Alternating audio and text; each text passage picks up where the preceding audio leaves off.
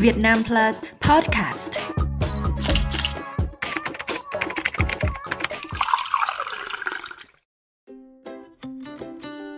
Xin kính chào quý vị và các bạn.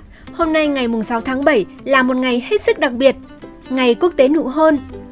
Trong ngày này, ở nhiều quốc gia trên thế giới mọi người sẽ chủ động trao cho nhau những nụ hôn đầy tình cảm, cùng gạt bỏ đi những mâu thuẫn, lo âu, giận hờn, cãi vã để xích lại gần nhau và yêu thương nhau nhiều hơn.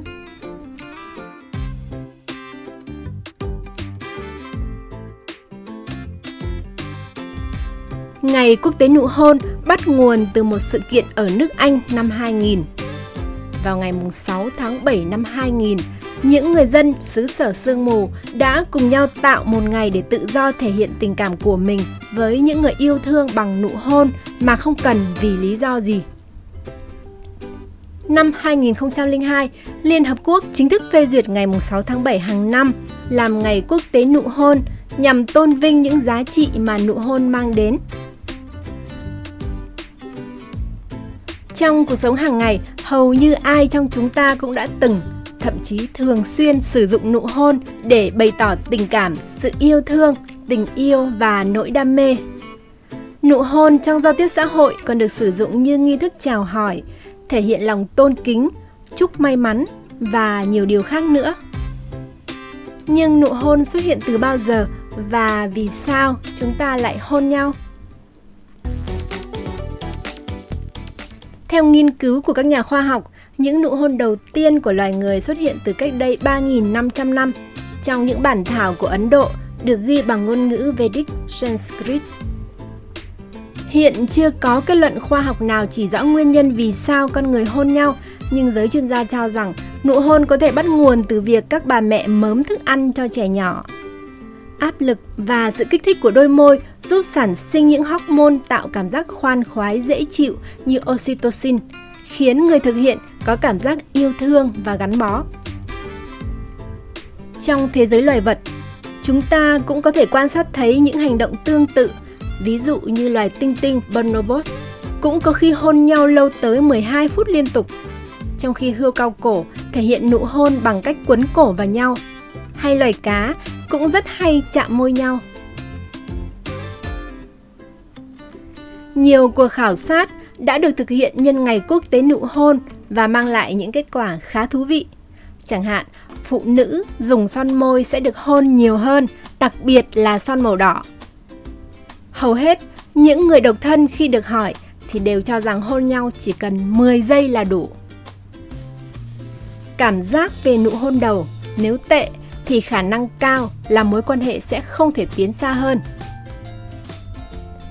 Có tới 46% người độc thân được hỏi cho biết yếu tố quan trọng nhất của một nụ hôn là kem đánh răng và nước súc miệng.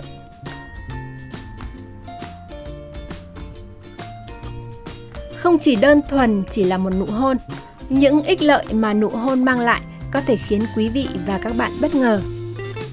Theo nghiên cứu của các nhà khoa học, khi bạn hôn một người mà bạn dành nhiều tình cảm, não bộ sẽ giải phóng endorphin, một hóa chất tự nhiên mang lại cảm giác dễ chịu, hạnh phúc.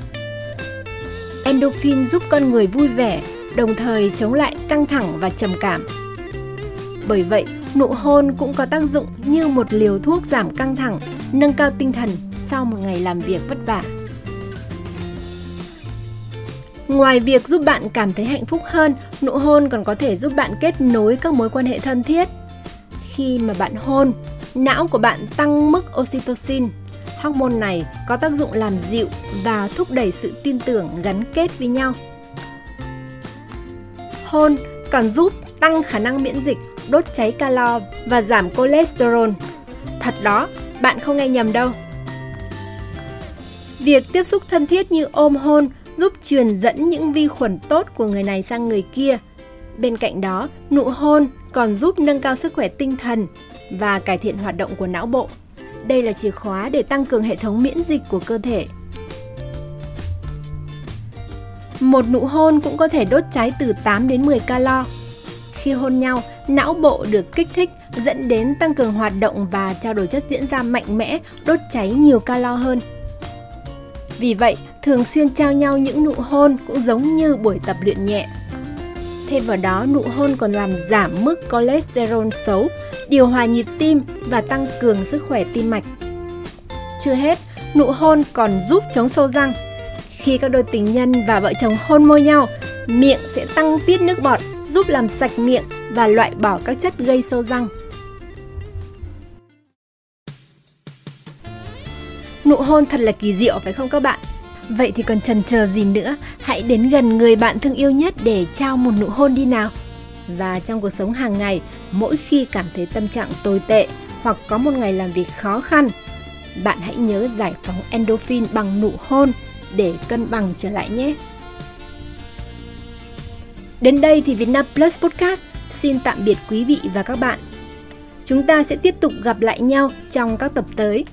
Cảm ơn và hẹn gặp lại.